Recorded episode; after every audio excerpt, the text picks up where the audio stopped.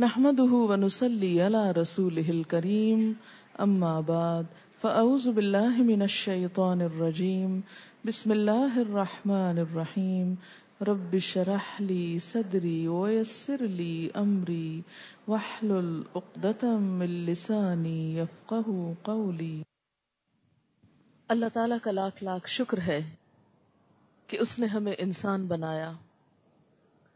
وہ چاہتا تو ہمیں کوئی بھی اور مخلوق بنا سکتا تھا۔ ہم انسان کی بجائے کوئی پودا ہو سکتے تھے، کوئی پتھر، پہاڑ ہو سکتے تھے، کوئی جانور ہو سکتے تھے۔ اور ہمیں اللہ تعالی جس شکل میں، جس حالت میں چاہتے پیدا فرماتے اور ہم کچھ بھی نہ کر سکتے تھے۔ اگر وہ چاہتے تو ہمیں ایک گدھا بنا سکتے تھے۔ اور خدا نخواستہ گدھے کی شکل میں پیدا ہوتے تو ذرا سوچئے کہ ہماری شکل کیسے ہوتی۔ ہمارا لباس کیا ہوتا؟ ہمارا کھانا کیا ہوتا؟ ہمارا گھر کیسا ہوتا؟ اور ہمارا کام کیا ہوتا؟ ہمارے دن رات کس کام میں گزرتے؟ ہماری زندگی کا مقصد بس صرف بوجھ اٹھانا اور سامان دھکیلنا ہوتا۔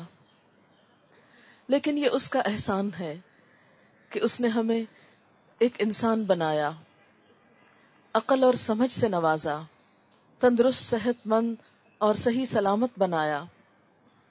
اچھی شکل و صورت دی، لیکن سوال یہ پیدا ہوتا ہے کہ ہم اللہ تعالی کی ان نعمتوں کا کیا شکر ادا کر رہے ہیں۔ اس نے فرمایا کہ خلق لکم ما فی الارض جمیعا۔ جو کچھ زمین میں ہے، وہ سارے کا سارا تمہارے لیے پیدا کیا۔ دنیا کی بہت ساری نعمتیں جو بھی ہمیں نظر آتی ہیں، وہ سب ہمارے لیے بنائی گئی ہیں۔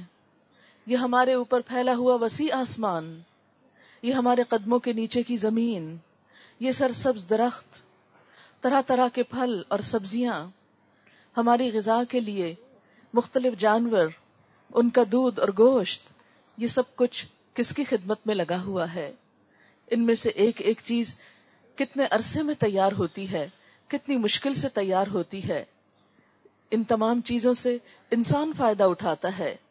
لیکن ہم سب ذرا یہ تو سوچیں کہ ان چیزوں کو استعمال کرنے کے بعد ہم ان کے دینے والے کے لیے کیسا رویہ اختیار کرتے ہیں؟ ہم اس کے ساتھ کیا معاملہ کرتے ہیں؟ ہم اس کے آگے کتنا جھکتے ہیں؟ ہم اس کے لیے کتنے شکر گزار ہوتے ہیں؟ ہم کتنا اس کو یاد کرتے ہیں؟ کتنی اس کی فرما برداری کرتے ہیں؟ ہم سب اپنے بارے میں سوچیں، کیونکہ عام طور پر ہم دوسروں کے بارے میں تو بہت سوچتے ہیں، لیکن اپنے بارے میں نہیں سوچتے۔ ہم میں سے ہر ایک کو اپنے بارے میں سوچنا ہے کہ وہ اپنی زندگی میں کیا رویہ اختیار کیے ہوئے ہے۔ اللہ تعالیٰ نے یہ تمام چیزیں جو ہمارے لیے بنائی، یہ ساری کی ساری مکمل طور پر اس کی تابے داری کر رہی ہیں، اس کی فرما برداری کر رہی ہیں۔ قرآن پاک میں اللہ تعالیٰ فرماتے ہیں، وَلَهُ مَن فِي السَّمَاوَاتِ وَالْأَرْضِ كُلُّ اللَّهُ قَانِتُونَ۔ اور اسی کے فرما بردار ہیں، اسی کے اطاعت گزار ہیں۔ وہ سب جو آسمانوں میں ہیں اور جو زمین میں ہیں، سارے کے سارے اسی کے لیے تابے داری کر رہے ہیں، اسی کی فرما برداری کر رہے ہیں، اسی کے آگے جھکے ہوئے ہیں۔ یہ تمام چیزیں اللہ تعالی کی مرضی کے مطابق کام کر رہی ہیں۔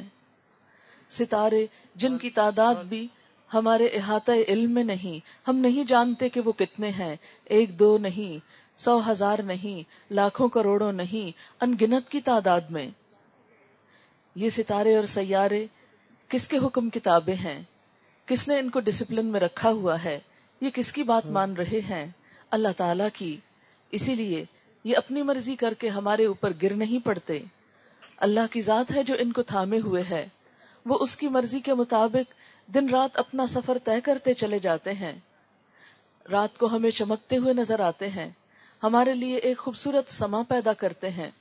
قرآن پاک میں اللہ تعالیٰ فرماتے ہیں کہ ہم نے ان کو آسمان دنیا میں ستاروں کو زینت کے طور پر پیدا کیا۔ یہ دنیا کی رونق ہے، زینت ہے۔ یہ ہمارے آس پاس اگے ہوئے درخت، یہ اللہ کے حکم کتابیں ہیں۔ سوچئے ذرا، یہ درخت اپنی جگہ پر جمے ہوئے ہیں تو ہماری نگاہوں کی ٹھنڈک ہیں ہمارے لیے خوشی اور سکون کا سبب ہے۔ اگر یہ درخت اپنی مرضی کرتے اور چلنا پھرنا شروع کر دیتے تو کیا حال ہوتا؟ آپ ایک پودا لگاتے، تھوڑا بڑا ہوتا آپ رات کو سوتے اور صبح اٹھ کے دیکھتے کہ وہ تو گھر چھوڑ کے جا چکا ہے۔ تو پھر ہم کس طرح ان چیزوں کو اپنے قابو میں لاتے، کس طرح ان کو اپنے بس میں لاتے؟ اگر سورج اپنی مرضی کرتا، جب دل چاہے طلوع ہوتا اور جب دل چاہے غروب ہو جاتا، تو ہمارا کیا حال ہوتا؟ ایک انسانوں کی بنائی ہوئی بجلی کا حال کیا ہے؟ این اس وقت جب ہم کوئی بہت اہم کام کر رہے ہوتے ہیں کہ یکا یک بجلی چلی جاتی ہے۔ اگر سورج بھی ہمارے ساتھ یہی کچھ کرتا تو ہمارے کاموں کا کیا بنتا؟ ہماری فصلیں کیسے پکتی؟ ہماری زمین کیسے روشن ہوتی؟ اور ہم زندگی کے بہت سارے کام کس طرح نپٹاتے؟ پھر اسی طرح، بادلوں کا برسنا، یہ سب کس کے حکم کتابیں ہے؟ کس کا فرما بردار ہے؟ آپ دیکھیے کہ اگر ہوا اللہ تعالی کی اطاعت نہ کرتی، فرما برداری نہ کرتی، سمندر اللہ کی بات نہ مانتا، اپنے پانی کو دھوپ کی وجہ سے اڑنے سے روک دیتا تو ہم کیا کرتے؟ سورج نکلتا ہے، اس کی کرنیں سمندر پر پڑتی ہیں، وہاں سے پانی بھاپ بن کر اٹھتا ہے، ہوا آگے بڑھ کر اس کو اٹھا لیتی ہے، اور پھر لمبے لمبے فاصلے طے کرتی ہے۔ ہزاروں میل تک بادلوں کا یہ سفر ہوتا ہے۔ یہ سب کس کی بات مان رہے ہیں؟ یہ سب اللہ کی بات مان رہے ہیں۔ تب جا کر بارش برستی ہے، اور زمین سیراب ہوتی ہے، اور ہمارے لیے رسک اگتا ہے۔ اگر یہ سب کچھ اس کی بات نہ مانتے تو کیا حال ہوتا؟ یہ پہاڑ جو زمین میں گڑے ہوئے ہیں، یہ سب اللہ کے حکم سے ایک جگہ جمے ہوئے ہیں۔ اللہ تعالیٰ قرآن پاک میں فرماتے ہیں، یہ پہاڑ جو ہیں، ان کو ہم نے زمین کے لیے کیلے بنایا ہے۔ کہ یہ پہاڑ ان کے لیے اوتاد کا لفظ استعمال ہوتا ہے۔ یہ زمین کے کیل اگر زمین میں نہ ہوتے تو زمین ہچکولے کھاتی رہتی، زمین ایک جگہ تھمی نہ رہتی۔ یہ پہاڑ زمین کے اندر گڑے ہوئے ہیں، تو زمین ہمارے لیے ایک بچھونے کی طرح آرام دہ جگہ ہے۔ ورنہ اگر ہر وقت زلزلوں کی کیفیت ہوتی، تو نہ ہم سو سکتے، نہ ہم کھا سکتے، نہ چل پھر سکتے اور نہ یہ کوئی عمارت بنا سکتے۔ جو کچھ بھی بناتے، پھر وہیں ڈہ جاتا۔ پھر ہمارا کیا حال ہوتا؟ پھر ہم زندگی کے یہ سارے سامان کیسے کرتے؟ یہ اللہ تعالیٰ کا احسان ہے۔ کہ اس نے ہمارے لیے جتنی بھی چیزوں کو بنایا، انہیں اپنے حکم کا تابع کر دیا اور ان چیزوں کو اپنی مرضی نہیں کرنے دی۔ یہ تمام چیزیں اسی کی فرما بردار ہیں، اسی کی تابے دار ہیں۔ اللہ تعالیٰ فرماتے ہیں، وَلَهُ أَسْلَمَ مَن فِي السَّمَاوَاتِ وَالْأَرْضِ تَوْأً وَكَرْهًا وَإِلَيْهِ يُرْجَعُونَ۔ اور اسی کے تابع فرمان ہے وہ سب جو آسمانوں میں ہیں اور جو زمین میں ہیں۔ خوشی سے بھی اور مجبوری سے بھی اور اسی کی طرف سب لوٹائے جائیں گے۔ یعنی ان میں سے تمام چیزیں اللہ کی مرضی کے مطابق کام کر رہی ہیں۔ کچھ تو ایسی ہیں جو خوشی سے کام کر رہی ہیں اور کچھ ایسی ہیں جو مجبوراً اس کے حکم کتابیں ہیں، پابند ہیں۔ یہ زمین کے اوپر سکون، امن، اطمینان اسی وجہ سے نظر آتا ہے فضا کے اندر۔ نیچر کو دیکھ کر ہمیں اسی لیے خوشی ہوتی ہے کہ اس کے اندر ایک ڈسپلن ہے، اس کے اندر ایک کنسسٹینسی ہے، اس کے اندر ایک خاص قسم کا ٹہراؤ ہے۔ لیکن اس کے برعکس انسانوں کو دیکھیے، انسانوں کی زندگی میں کیوں بے چینی ہے؟ انسانوں کے دلوں میں اطمینان کیوں نہیں؟ انسانوں کے دل ٹھہرے ہوئے کیوں نہیں؟ اس لیے کہ انسان اللہ تعالیٰ کی اس طرح فرما برداری نہیں کرتے جس طرح یہ ساری مخلوق کر رہی ہے۔ آپ نیچر کی کسی بھی چیز کو دیکھتے ہیں مثلاً آپ سمندر کے کنارے چلے جائیے، گھنٹوں بیٹھے رہیے، سمندر کو دیکھتے رہیے، آپ کا دل خوش ہوتا رہے گا، آپ کو ایک سکون ملے گا۔ کیوں؟ اس لیے کہ سمندر اللہ کے حکم کے مطابق ایک خاص حد تک آ کر رک جاتا ہے۔ اس کی بڑی بڑی لہریں اٹھتی ہیں، لیکن یوں یوں لگتا ہے جیسے سجدے میں چلی گئی ہوں اور پھر واپس پلٹ گئی ہوں۔ اگر سمندر کا پانی اپنی حد پہ نہ رکے اور حد سے باہر آ جائے، تو آپ خود سوچئے کہ پھر زمین کا حال کیا ہو۔ ہم سمندر کے کنارے کوئی مکان نہ بنا سکیں۔ ہم وہاں امن اور چین کے ساتھ رہ نہ سکیں۔ اگر سمندر کا پانی ایک حد کے اندر نہ ہو، لیکن دوسری طرف انسانوں کو دیکھیے، ہر حد پار کرتے چلے جاتے ہیں۔ کسی بھی حد پہ آ کے ٹھہرتے نہیں، رکتے نہیں۔ اللہ کی اطاعت کے لیے راضی نہیں ہوتے، اپنی منمانی کرنا چاہتے ہیں، سرکشی کرنا چاہتے ہیں۔ یہی وجہ ہے کہ زمین فساد سے بھر گئی ہے۔ ایک گھر سے لے کر، ایک معاشرے سے لے کر، ایک ملک تک دیکھیے اور پوری دنیا پر نظر ڈالیے کہ انسانوں نے دنیا میں کس قدر سرکشی برپا کر رکھی ہے۔ اور یہ سب کچھ اسی واسطے ہے کہ انسان اپنی حد پر نہیں رکتا۔ یہ تمام چیزیں تو اپنے رب کی تابے دار ہیں، اس کی فرما بردار ہیں، اس کے آگے جھکی ہوئی ہیں، اسی لیے زمین میں سکون ہے۔ آپ پہاڑوں پہ چلے جائیے۔ آپ نے کبھی گرمیوں میں پہاڑی علاقوں کا سفر کیا ہوگا۔ عموماً لوگ پہاڑی علاقوں میں سیر و تفریح کے لیے جاتے ہیں۔ بلند و بالا پہاڑ سرسبس پہاڑ، انسان کے لیے کتنی خوشی کا سامان پیدا کرتے ہیں۔ لیکن اگر انہی پہاڑوں پر جا کر ہم یہ پائیں کہ ہمارے پاؤں کے نیچے کے پہاڑ ہل رہے ہیں اور اپنی جگہ سے چل پڑے ہیں، تو پھر آپ دیکھیے کہ ہمارا سکون اور خوشی کہاں باقی رہتی ہے۔ پھر اسی طرح کسی بھی چیز کو آپ دیکھ سکتے ہیں۔ باہر کی دنیا کو دیکھنے کے ساتھ ساتھ خود اپنی ذات کے اندر دیکھیے۔ ہماری آنکھوں کو اللہ نے دیکھنے کا حکم دیا۔ وہ اللہ کی فرما بردار ہیں، دیکھتی چلی جا رہی ہیں۔ انہوں نے دیکھنے سے انکار نہیں کیا، کانوں کو سننے کے لیے پیدا کیا، وہ سن رہے ہیں۔ پھر اسی طرح زندگی، ہمارے جسم کے اندر جتنے بھی آرگنز ہیں، دل کو دیکھ لیجیے، کس طرح اپنا کام کرتا چلا جاتا ہے۔ ہم سو بھی جاتے ہیں اور وہ اپنا کام کرتا رہتا ہے۔ جب سے ہم پیدا ہوئے ہیں، بلکہ ہماری پیدائش سے پہلے ماں کے پیٹ میں ہمارے دل نے دھڑکنے کا کام شروع کیا، ہمارے جسم کو خون سپلائی کرنا شروع کیا اور آج تک وہ کر رہا ہے۔ اگر کبھی دو منٹ کے لیے بھی وہ اپنا کام کرنا چھوڑ دے، اللہ کی اطاعت کی بجائے نافرمانی کا رویہ اختیار کرے، تو ہماری زندگی قائم نہ رہے۔ ہم جی نہ سکیں، ہم کچھ بول نہ سکیں، ہم دیکھ نہ سکیں، ہم چل پھر نہ سکیں۔ تھوڑا سا ڈس آرڈر آتا ہے ہارٹ کے فنکشن میں، تو آپ دیکھیں کہ کیا حال ہو جاتا ہے۔ دل کی دھڑکن تھوڑی سی بھی آگے پیچھے ہو، تو کس قدر بے سکونی ہو جاتی ہے؟ پلپٹیشن ذرا تیز ہو جائے، تو کتنا برا حال ہو جاتا ہے۔ کہاں یہ کہ وہ پرسکون طریقے سے سال ہا سال کام کرتا چلا جاتا ہے؟ یہ کس کی تابے داری کر رہا ہے؟ اور پھر پورے جسم تک خون کو سپلائی کرتا ہے۔ اور جن راستوں پر اللہ نے اس خون کو چلنے کا حکم دیا، وہ اسی راستوں پر چلتے ہیں۔ اگر وہ اپنا روٹ بدل لیں اور اپنے سفر کو الٹا دیں، تو پھر آپ دیکھیے کہ ہم کس طرح زندہ رہ سکتے ہیں۔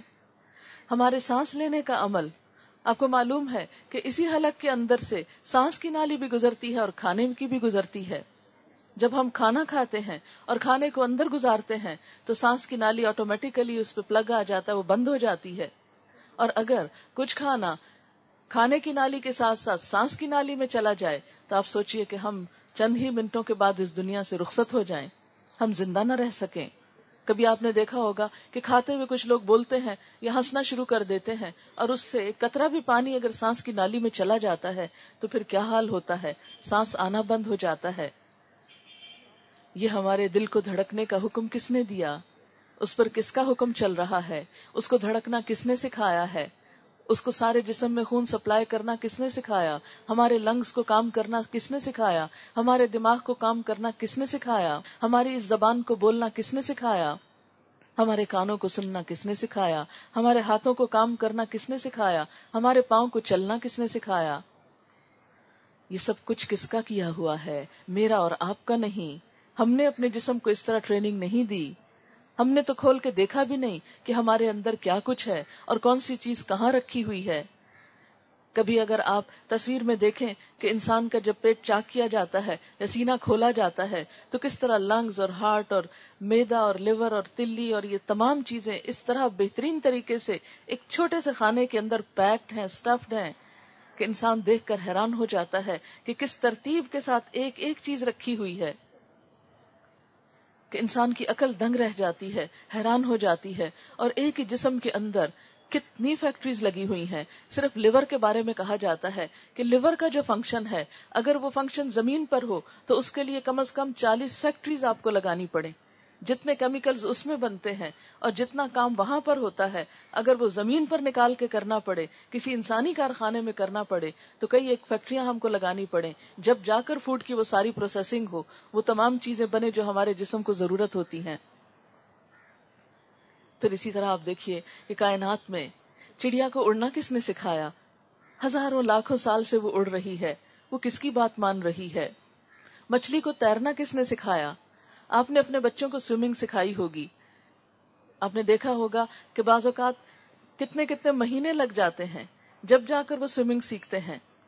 لیکن مچھلی پیدا ہوتے ہی، مینڈک کا بچہ ٹیڈ بول آپ نے دیکھا ہوگا کہ پیدا ہوتے ہی کس طرح پانی میں چلا جاتا ہے، کس طرح اس میں اپنا کام کر لیتا ہے۔ اسی طرح سمندر کی مخلوق، زمین کی مخلوق کے مقابلے میں تین گنا زیادہ ہے۔ ہم کو تو ان کے نام بھی نہیں آتے، ہمیں تو ان کی قسمیں بھی نہیں معلوم۔ ہمیں تو یہ بھی نہیں معلوم وہ کھاتے کیا ہے اور پیتے کیا ہیں اور وہ سانس کس طرح لیتے ہیں اور بچے کیسے پیدا کرتے ہیں اور پانی کے اندر ان کو پالتے کیسے ہیں؟ ان کی روٹین کیا ہے؟ ہمیں تو یہ معلومات بھی نہیں۔ ان سب چیزوں کو کس نے علم دیا، کس نے سکھایا؟ وہ کس کی ہیں؟ کس کی فرما بردار ہیں؟ اللہ رب العزت کی۔ پھر اسی طرح بڑی چیزوں سے لے کر چھوٹی چیزوں پر آ جائیے۔ ایک سیل ہمارے جسم کا کس کے حکم سے کام کر رہا ہے؟ آپ کو معلوم ہے، سیل کے اندر تھوڑا سا ڈس آرڈر ہو جائے تو کینسر جیسی بیماری پیدا ہو جاتی ہے۔ اب نارمل گروتھ اگر سیل کی ہونے لگے تو انسان صحیح سلامت نہیں رہتا، صحت مند نہیں رہتا۔ اسی طرح ہمارے جسم کا یا باہر کا کوئی بھی چیز اگر اللہ کی مرضی کے مطابق کام نہ کرے تو یہ زندگی کا یہ سارا سامان اپنی جگہ قائم نہ رہے۔ اگر ایک ستارہ یا سیارہ اپنی جگہ چھوڑ کر کسی اور مدار میں جا پڑے تو ہر چیز آپس میں ٹکرا جائے۔ یہ سب سکون اسی وجہ سے ہے کہ یہ تمام چیزیں اللہ تعالی کی بات مان رہی ہیں۔ ایک ایٹم تک اللہ کے حکم سے کام کر رہا ہے۔ پھر ہمارے لیے کیا حکم ہے؟ ان سب چیزوں کو تو اللہ تعالیٰ نے بنا کر ان کی پروگرامنگ کر دی اور ان کو پابند کر دیا کہ وہ اللہ کی مرضی کے مطابق کام کریں۔ لیکن ہمیں اللہ نے آزادی دی تھی۔ جن کے لیے یہ سب کچھ بنایا تھا، ان کو آزادی دی گئی۔ کس بات کی؟ اما شاہ و اما کفورا۔ چاہے تو شکر گزار بنے اور چاہے تو نا شکرا بنے۔ اللہ تعالی نے انسان کو یہ آزادی دی اور آج ہم انسان اس آزادی کو کس طرح استعمال کر رہے ہیں۔ ہمارے لیے سوچنے کی بات ہے، غور کرنے کا مقام ہے کہ ایک پہاڑ اور ایک دریا اور سمندر اور ایک مچھلی اور ایک چڑیا تو اللہ کی بات مانے، ذرہ ذرہ تو اللہ کی بات مانے۔ میرے جسم کا ایک ایک آرگن اللہ کی بات مانے، لیکن میں میں اللہ کی بات سے بھاگوں، میں اللہ کی بات نہ مانوں، میں اس کی اطاعت نہ کروں، میں اس کی نافرمانی کروں۔ یہ ساری کائنات تو اس کی وفادار ہے۔ اور اگر میں نے اللہ کی نافرمانی کی، میں نے اس کی اطاعت نہ کی، تو ان میں سے کوئی بھی میرا وفادار نہ ہوگا۔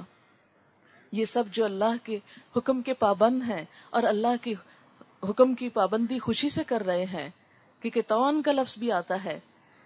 جیسے زمین و آسمان کو اللہ تعالیٰ نے فرمایا تھا کہ آ جاؤ، خوشی سے یا ناخوشی سے، قالتا اتینا تائین تو انہوں نے کہا تھا ہم خوشی سے آتے ہیں۔ زمین و آسمان تو خوشی سے اللہ کی اطاعت کریں۔ لیکن میں اور آپ جن کے لیے یہ زمین و آسمان بنے، جن کے استعمال کے لیے، جن کے فائدے کے لیے یہ ساری مخلوق لگی ہوئی ہے، وہ پھر اللہ کے نافرمان ہوں؟ تو پھر آپ دیکھیے کہ ایسی نافرمانی کر کے، ایسی سرکشی کر کے آخرت میں انجام کیسے اچھا ہو سکتا ہے؟ آخرت میں پھر کیسے خوشی مل سکتی ہے؟ اللہ تعالیٰ نے ہمیں پیدا کر کے یہاں بھیجا اور پھر ہم سے دیکھا یہ جا رہا ہے کہ کون اپنی خوشی سے اللہ کی اطاعت کرتا ہے۔ اللہ تعالیٰ نے جبرن ہم کو مسلمان نہیں بنایا، لا اکراہ فی الدین، دین میں کوئی جبر نہیں، مسلمان بنانے کے لیے اس نے ہم پر جبر نہیں کیا۔ یہ الگ بات ہے کہ ہم اپنے ماں باپ سے مسلمان پیدا ہوئے، تو ہم نے ایک لاشعوری طور پر اس اسلام کو قبول کر لیا۔ لیکن کسی کے لیے بھی کوئی مجبوری نہیں کہ وہ لازمن مسلمان بن کر ہی رہے۔ اور خاص طور پر اس آزادی کے دور میں کہ جب کوئی کسی کو نہیں پوچھتا کہ کس کا دین اور مذہب کیا ہے لیکن ایسے حالات میں ہم میں سے ہر ایک خود اگر اپنے شوق سے، اپنی محبت سے، اپنی رغبت کے ساتھ اللہ کی طرف قدم اٹھاتا ہے، تو اللہ تعالیٰ کے ہاں ایسے لوگوں کی بہت قدر دانی ہے۔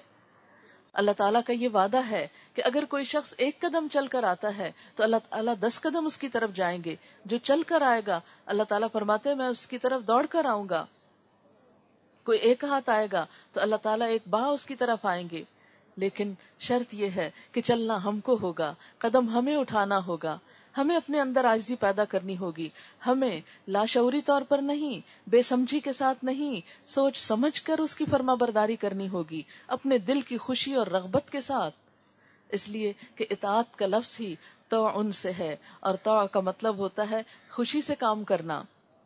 تو اصل اطاعت ہی وہ ہے کہ جس میں انسان رغبت اور خوشی کے ساتھ اللہ کی طرف رجوع کرے۔ یہ نہیں کہ نماز کا وقت ہو تو ہم مجبوری سے اٹھیں، کسمساتے ہوئے اٹھیں، سستاتے ہوئے اٹھیں، اس کو ایک اپنے لیے مصیبت سمجھیں۔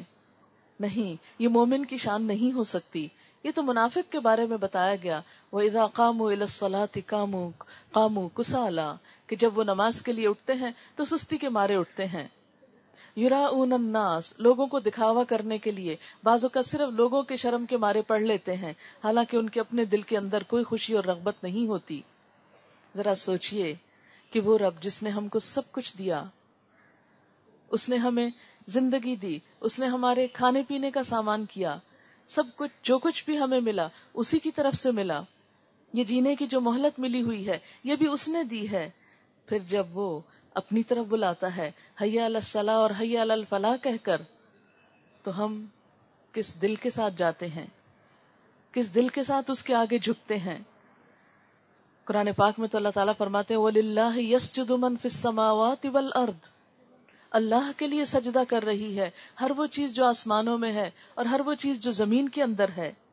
اگر باقی چیزیں اللہ کے آگے جھکی ہوئی ہیں، تو میں نہ جھکی تو اللہ تعالیٰ کا کچھ بھی نقصان نہیں۔ اگر میں اس کے آگے نماز نہیں پڑھتی، میرا سر سجدے میں نہیں جاتا اور خوشی کے ساتھ نہیں جاتا اور ٹک کے نہیں جاتا، تو اس کا تو کچھ بھی نقصان نہیں۔ جس کے آگے اتنے فرشتے ہاتھ باندھے کھڑے ہیں، انگنت فرشتے ہاتھ باندھ کے اس کے آگے کھڑے ہیں، انگنت اس کے آگے رکو میں ہیں، انگنت اس کے آگے سجدے میں پڑے ہوئے ہیں، اس کو ہماری کیا ضرورت؟ اس کو ہماری کیا پرواہ؟ اسے کوئی فرق نہیں پڑتا اگر میں نے اور آپ نے اس کے آگے خوشی سے سجدہ نہ کیا۔ زمین و آسمان کی ہر چیز اس کے سامنے اس کا ذکر کر رہی ہے۔ ہر چیز اس کے ذکر میں لگی ہوئی ہے۔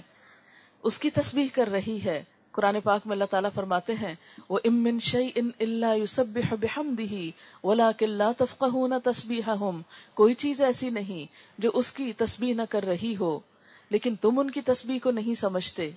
اگر کائنات کا ذرہ ذرہ اللہ کی تسبیح کر رہا ہے، اس کا ذکر کر رہا ہے اور میری زبان اس کے ذکر سے خالی ہے، تو اس کو کوئی پرواہ نہیں۔ اس کی بادشاہت میں کچھ بھی کمی نہیں آتی، اس کو کچھ بھی نقصان نہیں ہوتا۔ وہ ہماری تسبیح سے اور ہمارے ذکر سے اور ہمارے سجدوں سے اور ہمارے صدقہ خیرات سے بالکل بے نیاز ہے۔ اسے اس میں سے کسی چیز کی بھی ضرورت نہیں، وہ ان میں سے کسی بھی چیز کا محتاج نہیں۔ یہ تو ہماری خوشی ہے، یہ تو ہماری سعادت ہے، یہ ہماری خوش قسمتی ہے کہ ہم اس کی طرف رجوع کریں۔ اس کو ہماری ضرورت نہیں، ہمیں اس کی ضرورت ہے۔ وہ تو بادشاہ ہے، ہم فقیر ہیں، ہم محتاج ہیں، ہم بندے ہیں۔ اس کی مرضی سے آئے ہیں، جب وہ چاہے گا واپس لے جائے گا، جب وہ واپس بلائے گا، تو ہم کیا کریں گے؟ اگر ہم اپنی مرضی سے اس کی طرف رجوع نہیں کرتے، تو ایک دن آئے گا، جب واپس جانا پڑے گا۔ جب اس کا بھیجا ہوا فرشتہ آ جائے گا، معلوم نہیں دن کو آ دروازہ کھٹکھٹائے یا رات کو سوتے ہوئے میں بیڈ روم کا دروازہ نوک کر دے کہ میں آ گیا ہوں، اللہ کا حکم لے کر۔ بس دنیا میں اب کھانا پینا بند، اب ایش و عشرت بند، اب سونا بند۔ اب تو چلو، اپنے رب کے حکم کے آگے۔ چلو واپس، واپسی کا سفر شروع ہو گیا۔ دنیا میں رہنے کی مہلت ختم ہو گئی، پھر بھی تو ہم کو جانا ہے۔ معلوم نہیں ہسپتال کے بستر پہ جانا ہے یا گھر کے بستر پہ جانا ہے یا کسی راستے میں سفر کرتے ہوئے کہیں چلے جانا ہے۔ کسی بیماری کے ساتھ یا بغیر کسی بیماری کے کچھ بھی تو نہیں تھا۔ ابھی بات کر رہا تھا، ابھی ہنس رہا تھا، ابھی تھوڑی دیر پہلے کھانا کھایا تھا۔ کچھ بھی نہیں، بیٹھے بیٹھے ہارٹ فیل ہو گیا ہے۔ ہاں کیوں ہو گیا؟ اللہ کا حکم آ گیا نا۔ جس نے اس دل کو دھڑکنے کا کہا تھا، اسی نے دل کی دھڑکن بند کر دی۔ اور انسانوں کی مشینیں اس دھڑکن کو دوبارہ بحال نہیں کر سکیں۔ ہم میں سے ہر ایک کا سفر واپسی کا لازم ہے۔ ہر ایک کو واپس جانا ہے۔ اور پھر کس کی طرف جانا ہے؟ اسی کی طرف جس نے بھیجا ہے۔ ہم میں سے کوئی ایسا نہیں کہ جو اس کے بلاوے پر انکار کر دے، جو یہ کہہ دے کہ میں واپس نہیں آنا چاہتا۔ مجھے نہیں مرنا۔ مجھے قبر اچھی نہیں لگتی، مجھے اس میں واپس نہیں پلٹنا۔ کوئی نہیں کہہ سکتا۔ ہر ایک کو سر تسلیم خم کرنا ہی پڑے گا، جھکنا ہی پڑے گا۔ اس لیے خوش قسمتی ہماری اسی میں ہے کہ ہم خوشی خوشی سرنڈر کر دیں۔ اپنی زندگی میں، صحت کی حالت میں، جوان ہے تو جوانی کی حالت میں۔ ابھی دماغ کام کر رہا ہے تو اپنے پوری سوچ اور شعور کے ساتھ۔ دل جوان ہے تو دل کی خوشی کے ساتھ۔ اس کے آگے جھک جائیں کہ میرے مالک میرے مولا، میرے آقا، میرے رب، یہ سب کچھ تو تیرا دیا ہوا ہے، تجھ سے کہاں بھاگ کر جا سکتی ہوں؟ تو نے ہی تو پیدا کیا، تیری ہی طرف تو لوٹنا ہے، میں خوشی سے تیری طرف آتی ہوں۔ میں دل کی خوشی سے تیری ہر بات ماننا چاہتی ہوں۔ تو میری مدد فرما، مجھے اپنا بنا لے۔ ہم نے لا الہ الا اللہ ایک پڑھا تو ہے، لیکن وہ بے سوچے سمجھے بسا اوقات پڑھ دیتے ہیں۔ سب کہتے ہیں تو ہم بھی کہہ دیتے ہیں لا الہ الا اللہ۔ لیکن ہم میں سے کتنے لوگوں نے سوچ کر شعور کے ساتھ پڑھا کہ ہاں واقعی اس کے سوا کوئی الہ نہیں۔ وہی ہمارا پیدا کرنے والا ہے، وہی مالک ہے، وہی آقا ہے، وہی معبود ہے، وہی حاجتیں پوری کرتا ہے، وہی ضروریات پوری کرتا ہے، وہی مشکلیں آسان کرتا ہے، اسی کی طرف واپس پلٹ کر جانا ہے۔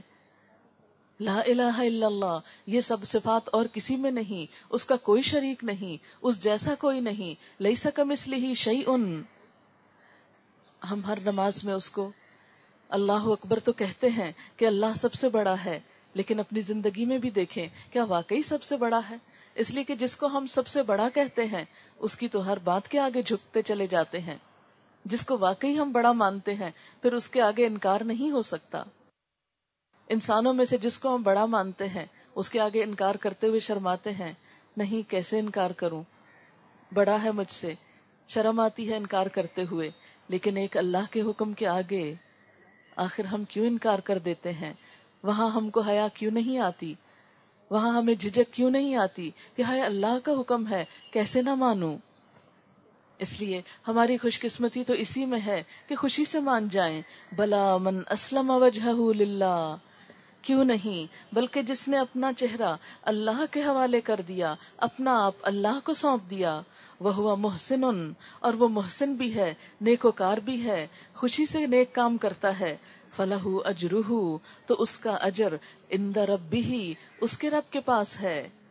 ولا خوف علیہم، ایسے لوگوں پر کوئی خوف نہ ہوگا۔ ولا هم يحزنون اور نہ وہ غمگین ہوں گے۔ ایسے لوگوں کی واپسی کا سفر جب شروع ہوگا تو وہ مطمئن اور پرسکون اور خوشحال ہو کر لوٹیں گے۔ وہ اللہ کی طرف جب واپس جائیں گے تو خوشی خوشی جائیں گے اور ان کا بھی بہترین طریقے سے استقبال کیا جائے گا کہ آ میرے بندے، تو نے اپنی خوشی کے ساتھ میرے سامنے جھکنا گوارا کیا، میری اطاعت قبول کی، مجھے راضی کرنے کی کوشش کی، آج میں تجھ کو راضی اور خوش کر دوں گا۔ تو نے دنیا کے خوف اور خطرے میری خاطر مول لیے۔ آج میں تیرے لیے کوئی خوف اور غم نہ چھوڑوں گا۔ ہم میں سے ہر ایک یہ سوچے کہ وہ کس طرح کی واپسی چاہتا ہے۔ اپنا کیسا انجام چاہتا ہے؟ اپنی کیسی آخرت چاہتا ہے؟ وہ دوسری دنیا جس میں ہم کو جا کر رہنا ہے۔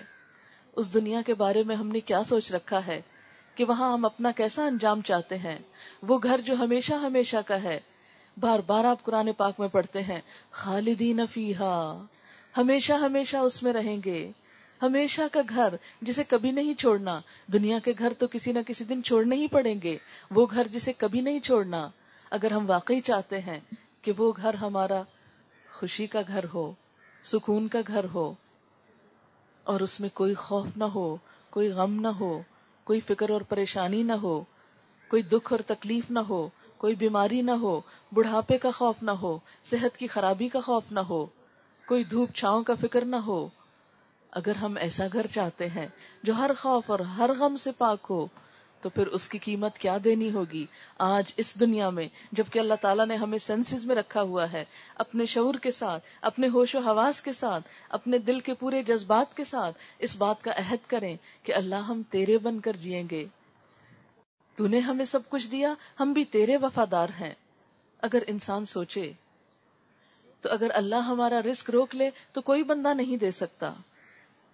اللہ تعالیٰ قرآن پاک میں فرماتے ہیں، قل ارأيتم ان اصبح ماؤكم غورا فمن يأتيكم بماء معين ان سے کہو، کبھی تم نے یہ بھی سوچا کہ اگر تمہارے کنویں کا پانی زمین میں اتر جائے، تو کون ہے جو اس پانی کی بہتی ہوئی سوتے تمہیں نکال کر لا دے؟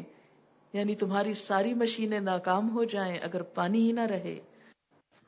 اس صحرا میں کیوں نہیں انسان کہیں سے نہریں نکال لاتے؟ کیوں نہیں کہیں سے کنویں نکال لیتے؟ کیوں نہیں وہاں کوئی بارش برسا لیتے؟ کہ اتنی بہترین زمین ہے کہ جہاں ابھی تک کبھی کچھ نہیں ہوگا، اگر وہاں پر پانی مل جائے تو معلوم نہیں زمین کیا کچھ خزانے اگلے۔ لیکن انسان کتنا بے بس ہے۔ آج اتنی ترقی کے باوجود، اتنی سب سہولتوں کے باوجود انسان زمین کے ایک بہت بڑے حصے کو آباد نہیں کر سکا۔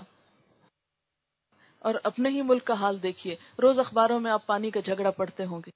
یہ جھگڑے کیوں ہیں؟ اگر پانی لانا انسانوں کے بس کی بات ہوتی تو آپس میں جھگڑنے کے بجائے زمین سے ہی سب کچھ نکال لیتے۔ اور زمین سے بھی قابل استعمال پانی جب ہی نکلتا ہے، جب اللہ کا اذن ہوتا ہے، جب اللہ کا حکم ہوتا ہے۔ تو ایسے میں ہم سب کے لیے حکم کیا ہے کہ ہم اللہ کی طرف رجوع کریں۔ اور اگر اللہ کے اس طریقے زندگی دین اسلام سے منہ موڑ کر کچھ اور ہم چاہیں گے تو اس کے بارے میں بھی سن لیجیے۔ فرمایا، وَمَن يَبْتَغِ غَيْرَ الْإِسْلَامِ دِينًا فَلَن يُقْبَلَ مِن جو اسلام کے علاوہ کوئی اور دین چاہے گا اور اسلام کیا ہے، اپنے آپ کو اللہ کے حوالے کر دینا۔ جو احکامات اس نے دیے ہیں، جو شریعت اس نے دی ہے، اس کو دل کی خوشی سے تسلیم کرنا۔ تو جو شخص اسلام کے علاوہ کوئی اور طریقہ زندگی چاہے گا فلحی اقبال امن ہو وہ اس سے ہرگز قبول نہ کیا جائے گا۔ یعنی قیامت کے دن اگر انسان اپنے نام اعمال میں اللہ کی نافرمانی لے کر جائے گا، سرکشی لے کر جائے گا، تو وہ اس سے قبول نہ کی جائے گی۔ انسان اللہ کی نافرمانی میں خواہ کتنا ہی تھکتا رہے، کتنی ہی محنت کرے، کتنے بڑے بڑے کام کرے، آخرت میں ان کاموں کا کچھ بھی سلا نہیں۔ کوئی بھی اجر نہیں، کوئی بھی جزا نہیں۔ قرآن پاک میں اللہ تعالیٰ فرماتے ہیں کل حل ان بل اخسرین اعمالا کیا میں بتاؤں تم کو کہ اعمال کے اعتبار سے سب سے زیادہ خسارے میں کون لوگ ہیں؟ اللہ ضل سعیہم فی الحیات الدنیا وہ لوگ جن کی ساری کوششیں دنیا کی زندگی میں گم ہو کر رہ گئیں وہم یحسبون انہم یحسنون سنا۔ اور وہ سمجھتے رہے کہ وہ بہت اچھے کام کر رہے ہیں۔ عام طور پر دنیا میں یہی ہوتا ہے۔ ہم میں سے ہر شخص یہی سمجھتا ہے کہ وہ جو کچھ کر رہا ہے بہت اچھا ہے۔ اگر ہم میں سے ہر شخص اپنے بارے میں سوچے تو ہم کیا سمجھتے ہیں؟ کہ ہم بالکل مطمئن ہیں۔ ہم میں کون سی خرابی؟ ہم کیا غلط کر رہے ہیں؟ ہم جو کر رہے ہیں ٹھیک ہی کر رہے ہیں۔ اگر کبھی کسی کو کہا جائے، آؤ قرآن پڑھو۔ اور اللہ کی بات سنو۔ کہتے ہیں کہ کس کو نہیں پتا قرآن میں کیا لکھا ہوا ہے۔ حالانکہ کبھی قرآن نہیں پڑھا ہوتا۔ کچھ معلوم نہیں ہوتا۔ لیکن ٹالنے کے لیے ایسی بڑی بڑی باتیں کہہ جاتے ہیں۔ ہر چیز کے لیے ہم وقت نکال لیتے ہیں۔ ہر کورس کرنے کو تیار ہوتے ہیں۔ لیکن اللہ کی کتاب پڑھنے کے لیے ہمارے پاس وقت نہیں ہوتا۔ سہولت اور گنجائشیں نہیں ہوتی۔ کیوں نہیں؟ اس لیے کہ ان چیزوں کی اہمیت جو نہیں۔ ہم زمین کی طرف دیکھتے ہیں۔ زمین کے اوپر چھوٹی چھوٹی چیزوں سے متاثر ہوتے ہیں۔ یہاں کے فائدے اور نقصان کو بڑی اہمیت دیتے ہیں۔ لیکن ہماری نگاہیں اوپر نہیں اٹھتی۔ ہم ان سے تو متاثر ہیں جو زمین پر کوئی چھوٹا سا کام کر کے لے آتے ہیں۔ کوئی شخص ایک مشین ایجاد کر لیتا ہے تو اس سے ہم بہت متاثر ہو جاتے ہیں۔ دنیا کے ان ممالک کی طرف ریجھی ہوئی نظروں سے دیکھتے ہیں۔ وہاں جانے کے لیے، وہاں رہنے کے لیے خواب دیکھتے ہیں۔ ان سے متاثر ہیں، مروب ہیں کہ انہوں نے جہاز بنا لیے، انہوں نے بڑے بڑے راکٹ بنا لیے، وہ چاند تک پہنچ گئے اور انہی چیزوں سے متاثر ہوتے رہتے ہیں۔ چاند پہ پہنچنے والوں سے تو بہت مروب ہیں، چاند بنانے والے سے مروب کیوں نہیں؟ اس کی بڑائی دل میں کیوں نہیں آتی؟ ابھی تو چاند ستاروں سے آگے بہت بڑی دنیا ہے، جہاں انسان نے کچھ دیکھا ہی نہیں۔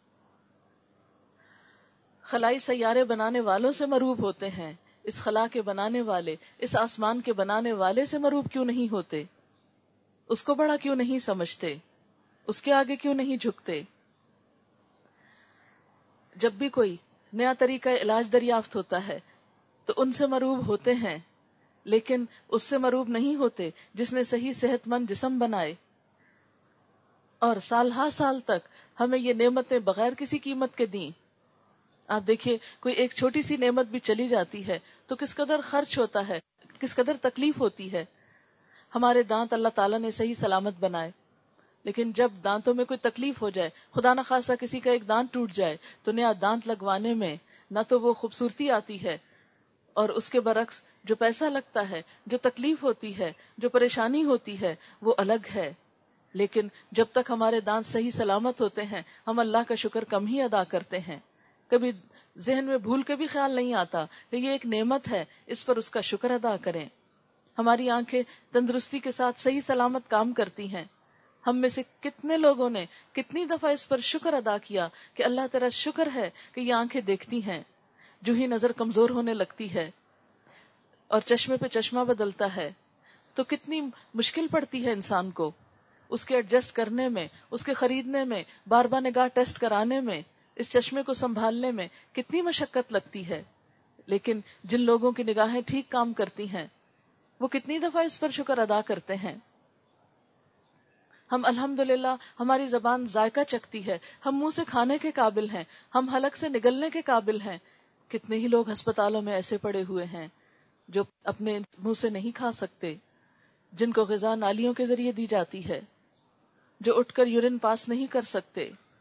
انہیں اس چیز میں بھی دوسروں کی محتاجی ہے۔ ہم ان نعمتوں کا شکر کیوں نہیں ادا کرتے کہ اللہ تعالیٰ نے ہمیں چلنے پھرنے والا بنایا، ہمیں صحت اور طاقت عطا کی۔ تو جب تک یہ نعمتیں ہیں، ہمارے پاس ایک امانت ہے، تھوڑی دیر کے لیے ہیں اور بہت جلد واپس لے جانے والی ہیں۔ تو اللہ تعالیٰ کا حق ادا کرنے کا سوچیں، ان نعمتوں کا شکرانہ سوچیں، اپنے دل کی خوشی کے ساتھ اس کی طرف رجوع کرنا سوچیں۔ اسی میں ہماری خیر ہے، اسی میں عافیت ہے، اسی میں بھلائی ہے۔ تو ہم سب مسلمان تو ہیں الحمد لیکن ہمیں ضرورت اس بات کی ہے کہ ہم شعوری مسلمان بنے ہم اپنی سوچ اور اپنے ارادے کے ساتھ اللہ کی اطاعت میں اپنے آپ کو دیں۔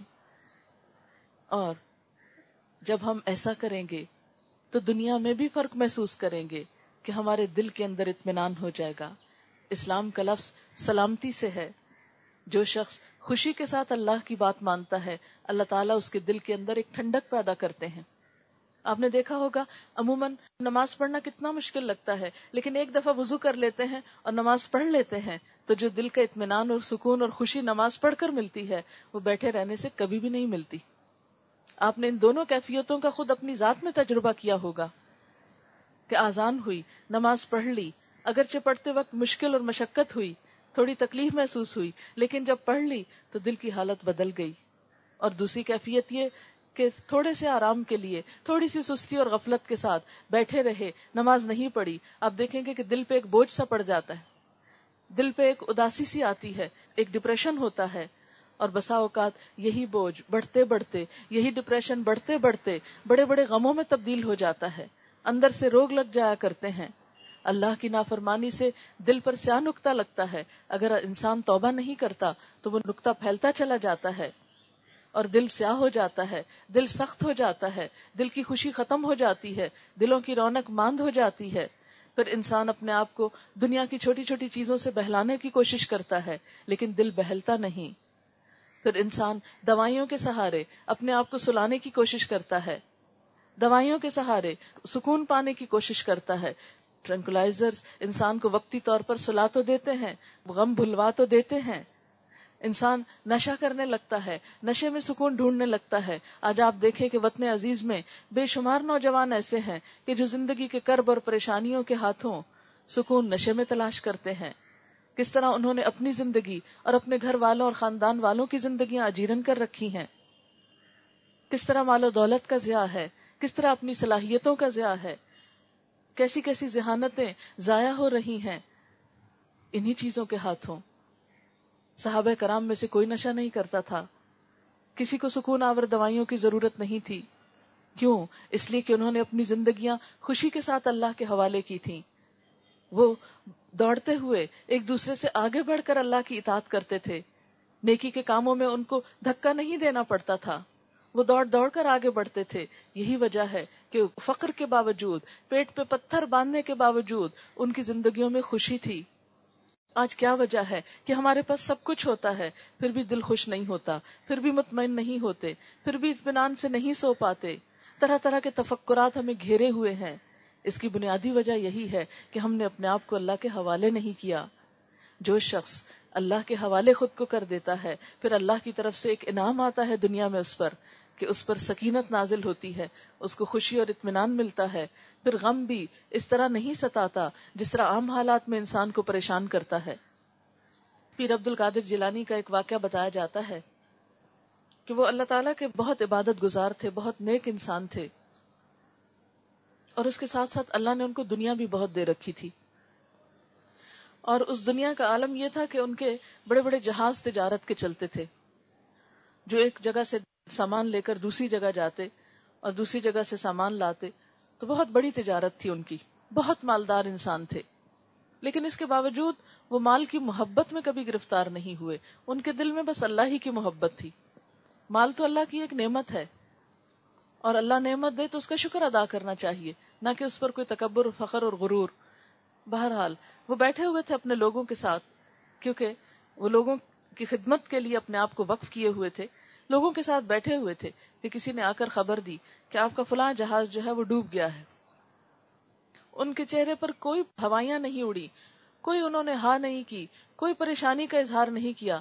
بیٹھے بیٹھے مسکرائے کہتے ہیں الحمد جس نے دیا، اسی نے لیا۔ میرا تو کچھ تھا نہیں، اسی کا دیا ہوا تھا۔ اور پھر اگلے دن اسی طرح، ایسا ہی وقت ہے، اسی طرح لوگ بیٹھے ہیں۔ کہ کسی نے آ کر خبر دی کہ وہ کل والی خبر غلط تھی، جہاز کنارے پہنچ گیا ہے۔ وہ غرق نہیں ہوا۔ تو اس پر بھی وہ آپے سے باہر نہیں ہوئے۔ انہوں نے کوئی شور ہنگامہ نہیں کیا۔ وہیں بیٹھے بیٹھے مسکرائے اور کہتے ہیں الحمد تو ان کے پاس جو بیٹھنے والے تھے، انہوں نے پوچھا کہ کل جب آپ کو یہ خبر ملی کہ جہاز ڈوب گیا ہے، تب بھی آپ کے منہ پہ الحمد تھا۔ اور آج جب پتا چلا کہ وہ بچ گیا ہے، تو آپ کے منہ پہ پھر بھی الحمد تھا۔ تو انہوں نے کیا بتایا ہوگا؟ آپ سوچئے، انہوں نے یہی کہا کہ میں نے اپنے دل کا جائزہ لیا کہ اللہ جب نعمت لیتا ہے تو میں کیا رویہ اختیار کرتا ہوں؟ جب دیتا ہے تو کیا کرتا ہوں؟ ان دونوں میں بہت بڑا فاصلہ نہیں۔ اس لیے کہ دینا بھی اس کا ہے، لینا بھی اس کا ہے۔ تو جب ہر چیز کا مالک وہ ہے، جو کچھ ہمیں ملا ہے یہ اس کی نعمت ہے۔ یہ ہمیں کوئی انعام کے طور پہ نہیں ملا۔ بطور نعمت ملا ہے۔ اور یہی چیزیں اگر ہم ان کو اللہ کی اطاعت میں لگائیں گے، تو قیامت کے دن ان کے سلے میں بطور انعام یہ سب کچھ ملے گا۔ جہاں تک دنیا کی محبت کا تعلق ہے، تو یہ فطری طور پر انسان کے دل میں موجود ہے۔ اللہ تعالیٰ فرماتے ہیں، زین للناس حب الشهوات من النساء والبنين والقناطير المقنطرة من الذهب والفضة والخيل المسومة والأنعام والحرس ذلك متاع الحياة الدنيا۔ واللہ عندہ حسن المآب۔ کہ انسانوں کے دلوں میں کچھ چیزوں کی محبت رکھ دی گئی ہے۔ کچھ خواہشات کی محبت رکھ دی گئی۔ کس کس چیز کی؟ من النساء، عورتوں کی۔ والبنینا بیٹوں کی۔ والقناطیر المقنطرتی، اور ڈھیروں مال کی، خزانوں کی۔ من الذهب والفضة، سونے اور چاندی کے ڈھیر۔ والخیل المسومتی، اور نشان لگے گھوڑے۔ اور آج کے دور میں آپ گاڑیاں سمجھ سکتے ہیں۔ ول انعام اور مویشی جانور، ول ہرس اور کھیتیاں۔ یہ سب چیزیں ان کی محبت اللہ نے انسانوں کے لیے بنائی ہیں۔ ان کی محبت بھی اللہ ہی نے دلوں میں ڈالی ہے۔ لیکن ساتھ ہی اللہ تعالیٰ نے ان کی حقیقت کیا فرمائی؟ ظال کا متا الحیات دنیا یہ تو دنیا کی زندگی کا سامان ہے۔ متا کہتے ہیں فائدہ اٹھانے کی چیز۔ یہ تو چند دن کی زندگی میں فائدہ اٹھانے کی چیزیں ہیں۔ لیکن یہ نہ بھولو کہ واللہ اندہ حسن المآب۔ اللہ اس کے پاس بہترین ٹھکانا ہے۔ بہترین انجام اس کے پاس ہے۔ بہترین پلٹ کر جانے کی جگہ تو وہاں ہے۔ یہ تو چند روزہ زندگی کی چیزیں ہیں۔ یہ ہمیشہ کے لیے ساتھ نہیں دیتی۔ سوچئے جب انسان دنیا سے جاتا ہے تو اس کا حال کیا ہوتا ہے۔ کتنے بھی کپڑے ہوں ہمارے، یہیں رہ جاتے ہیں۔ ایک سفید کپڑے میں لے کے جاتے ہیں۔ کتنا بھی اچھا بیڈ روم ہو، اس قبر کے گھر کے اور اس بیڈ روم کو بھی یاد کر لیجیے۔ کوئی وہاں لائٹ نہیں جلاتا، کوئی کارپیٹ نہیں بچھاتا۔ کوئی وہاں ہوا کے لیے کھڑکی نہیں رکھتا۔ اس اندھیرے گھر میں دفن کر کے آ جاتے ہیں۔ پھر اس کے بعد آپ دیکھیے کہ جتنی بھی ہمارے نام پہ پراپرٹی ہو، سب یہیں رہ جاتی ہے۔ دوسرے اس کو تقسیم کر لیتے ہیں۔ جتنی بھی چیزیں ہیں، یہ سب تو دنیا کی زندگی کے استعمال کے لیے ہیں۔ کہ یہ نعمتیں اللہ نے دی ان کو خود بھی استعمال کیا جائے، ان کو لوگوں پر بھی خرچ کیا جائے۔ یہ تو دراصل امتحان ہے، لیکن نظر انسان کی آخرت کے گھر پر رہے۔ اور پھر فرمایا، قل انبئکم ان سب چیزوں کو پا کر کیا میں تم کو بتاؤں؟ بخیر من ذالکم ان سے بھی اچھی چیز۔ یعنی ایک انسان جس کے پاس یہ سب کچھ ہے، اس کو کیا کہا جا رہا ہے؟ یہ سب کچھ مل گیا تم کو؟ کون کون سی چیزیں؟ اچھی بیوی، بیٹے، ڈھیروں مال، سونا، چاندی، گاڑیاں، جانور، مویشی، مال متا اور کھیتیاں، فصلیں، زمینیں، سب کچھ ہے نا؟ انسان کہتا ہاں میرے پاس بہت کچھ ہے۔ اللہ تعالیٰ فرماتے اس سے اچھا بتاؤں؟ ان چیزوں پہ انسان ناز کرتا ہے نا کہ میرے پاس یہ بھی ہے، یہ بھی ہے، یہ بھی ہے۔ ان میں سے ہر چیز میرے پاس ہے۔ میرے پاس کوئی کمی نہیں۔ فرمایا، نہیں، ابھی کمی ہے۔ اس سے اچھی چیز بھی ہے جسے تم بھولے ہوئے ہو۔ اور وہ کیا ہے؟ انبئکم بخیر من ذالکم للذین اتقوا عند ربهم جنات۔ جو لوگ اپنے رب کا تقوی اختیار کرتے ہیں ان چیزوں کو استعمال کر کے ان کے نہیں ہو کے رہ جاتے۔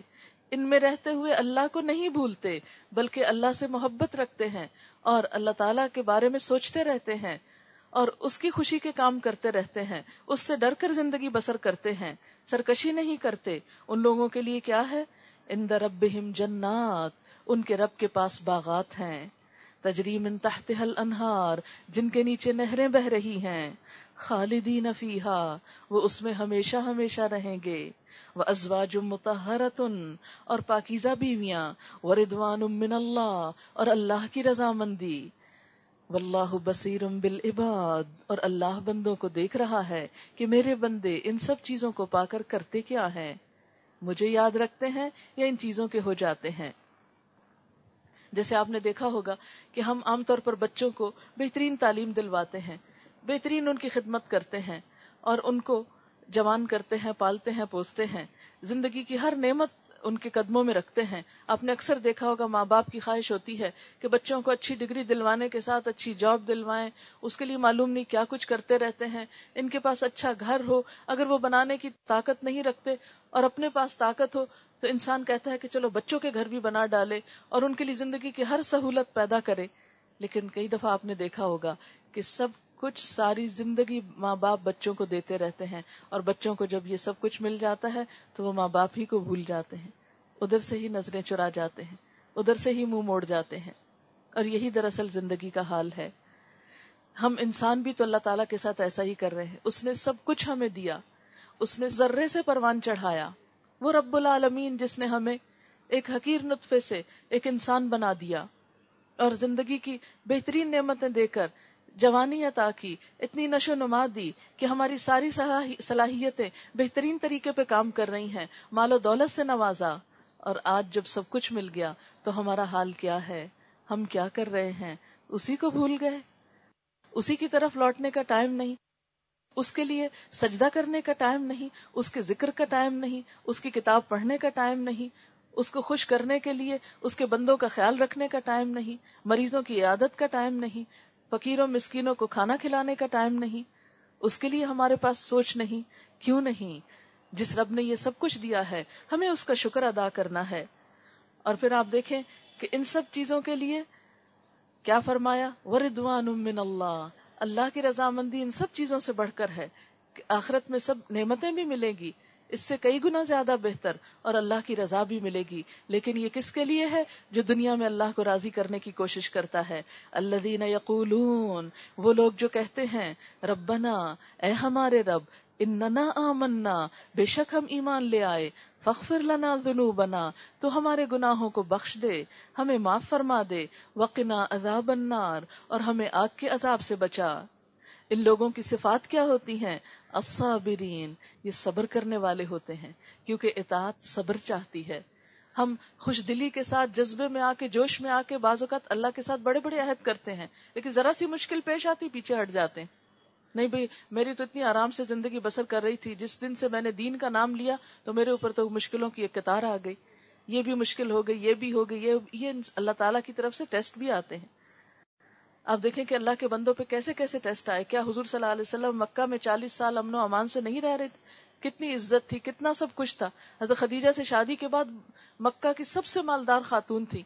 اتنی تجارت تھی ان کی کہ سارے مکہ والوں کا مال ایک طرف ہوتا اور حضرت خدیجہ کا تجارتی سامان دوسری طرف ہوتا، بلکہ اس سے بھی زیادہ ہوتا۔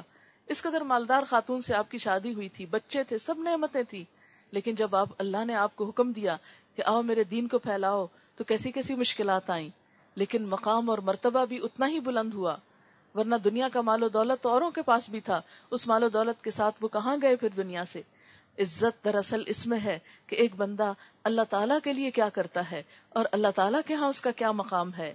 تو الصابرین، دین کی طرف آنے کے لیے سب سے پہلی صفت صبر، والصادقین، اور سچ بولنے والے کہ انسان اپنی زندگی سے جھوٹ نکال دے، کیونکہ ایمان اور جھوٹ ایک جگہ جمع نہیں ہو سکتے۔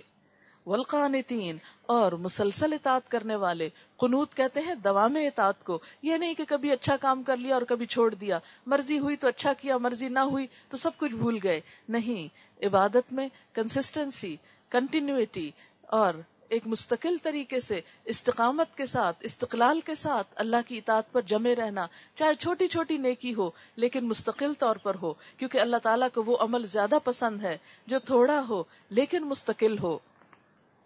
پھر ولمنفقین خرچ کرنے والے یعنی اللہ تعالیٰ کے دیے ہوئے میں سے اللہ کے بندوں کو شریک کرنے والے اس میں، ان کی ضروریات پوری کرنے والے بھی۔ ولمستغفرین بالاسحار، اور سحری کے وقت استغفار کرنے والے۔ سب کچھ کرنے کے بعد بھی اپنے گناہوں کی بخشش چاہنے والے، اللہ کو راضی کرنے والے۔ کیونکہ حقیقی معنوں میں اللہ کی طرف رجوع کرنے والوں کو کبھی اپنی نیکی پر کوئی ناز نہیں ہوتا، کوئی مان نہیں ہوتا۔ وہ تو سب کچھ کر کے بھی یہ سوچتے ہیں کہ ابھی بہت کچھ کرنے والا باقی ہے۔ وہ کبھی یہ نہیں کہتے کہ بہت کر لیا ہے، ہمیں سب پتا ہے۔ نہیں، وہ تو کیا دعا مانگتے ہیں، رب زدنی علما، اللہ ہمارے علم میں اضافہ کر۔ وہ سب کچھ کرنے کے بعد بھی یہ نہیں سوچتے کہ ہم بہت نیک پاک ہو گئے۔ وہ تو استغفار کرتے ہیں اور استغفار کے لیے بھی سحری یعنی تحجد کا وقت اختیار کرتے ہیں۔ تو اللہ تعالی ایسے ہی لوگوں سے راضی ہوتا ہے۔ تو ہم سب کے لیے اسی میں اطمینان اور خوشی کی بات ہے کہ ہم اللہ تعالیٰ کی طرف رجوع کریں اور اللہ کو راضی کریں۔ اللہ تعالیٰ ہمیں بہترین عمل کی توفیق دے۔ ایک چھوٹی سی نظم آپ کو سناتے ہیں۔ دنیا کے مسافر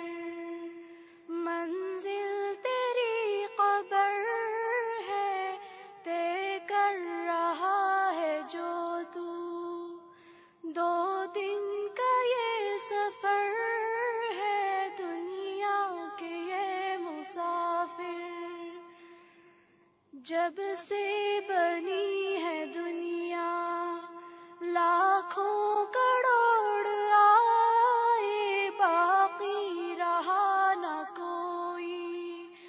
مٹی میں سب سمائے، اس بات کو نہ بھولو۔ سب کا یہی حشر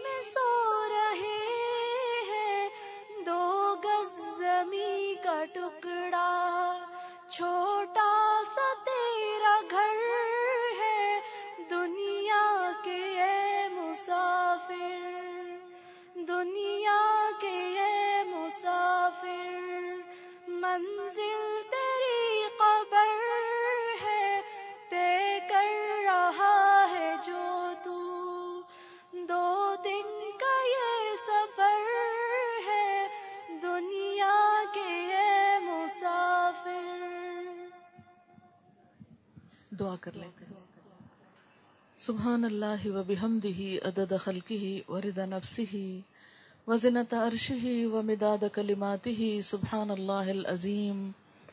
اللہم صلی علی محمد وعلى آل محمد كما صليت على إبراهيم وعلى آل إبراهيم إنك حميد مجيد اللهم بارك على محمد وعلى آل محمد كما باركت على إبراهيم وعلى آل إبراهيم إنك حميد مجيد. ربنا آتنا في الدنيا حسنة وفي الآخرة حسنة وقنا عذاب النار. ربنا لا تزغ قلوبنا بعد إذ هديتنا وهب لنا من لدنك رحمة إنك أنت الوهاب. ربنا هب لنا من أزواجنا وذرياتنا قرة أعين واجعلنا للمتقين إماما يا حي يا قيوم، برحمتك نستغيث. لا إله إلا الله، أنت الحليم الكريم.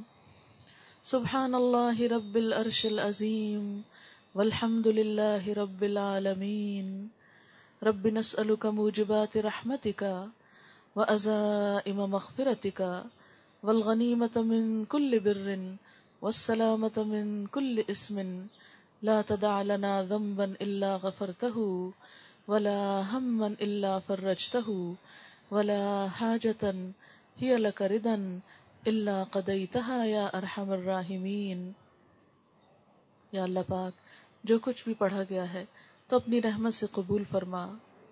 یا اللہ جو بات تیری مرضی اور تیری پسند کے مطابق ہوئی ہو، ہمیں اس پر عمل کی توفیق عطا فرما۔ ہمارے دلوں کو اس کے لیے کھول دے۔ یا اللہ، ہمارے دلوں میں اپنے کلام کی محبت پیدا کر دے۔ ہمارے دلوں میں اپنی عظمت پیدا کر دے۔ ہمارے دلوں میں اپنی بڑائی کا احساس پیدا کر دے۔ یا رب العالمین، ہم سب سے بڑا تجھی کو سمجھیں۔ یا اللہ، اپنے آگے جھکنے کی توفیق عطا فرما۔ یا رب العالمین ہمارے لیے دین پر عمل کرنا آسان کر دے۔ یا اللہ ہمارے اندر آجزی پیدا کر دے۔ یا اللہ ہمیں اپنے بندوں کے حقوق ادا کرنے کی توفیق عطا فرما۔ یا اللہ اگر آج کے کلام میں کوئی بات ایسی زبان سے بھول کر نکل گئی ہو جو آپ کو پسند نہ آئی ہو تو ہم سب کو اس سے دور کر دے اور ہمیں سیدھے رستے کی ہدایت عطا فرما۔ ہمیں وہ کام کرنے کی توفیق دے جس سے تو راضی ہو جائے۔ یا اللہ سب کا آنا یہاں قبول فرما۔ یا اللہ سب بہنوں کے آنے کی کوشش قبول فرما۔ یا اللہ اس گھر پر اپنی خیر و برکت نازل فرما۔ انہیں اس کا بہترین اجر اور ثواب عطا فرما۔ یا رب العالمین، ان کی تمام دنیا اور آخرت کی مشکلات آسان فرما۔ یا اللہ، جتنی بھی بہنیں آئی ہیں، یا اللہ، ان سب کے دلوں میں جو نیک دعائیں اور تمنائیں ہیں، ان کو پورا فرما۔ یا رب العالمین، تمام بیماروں کو تندرستی عطا فرما۔ یا اللہ، ہمیں اپنے بچوں کی طرف سے آنکھوں کی ٹھنڈک نصیب فرما۔ یا اللہ ہماری اولادوں کو ہدایت عطا فرما، انہیں دنیا اور آخرت کی کامیابی عطا فرما۔ یا رب العالمین، ہمارے والدین پر اپنی رحمت فرما۔ ہمیں ان کے لیے صدقہ جاریہ بنا۔ یا رب العالمین، ہمیں اپنا قرب نصیب فرما۔ یا اللہ پاک، تو ہم پر اپنی رحمت نازل فرما۔ یا اللہ، مسلمانوں میں آپس میں اتفاق، اتحاد اور محبت پیدا کر دے۔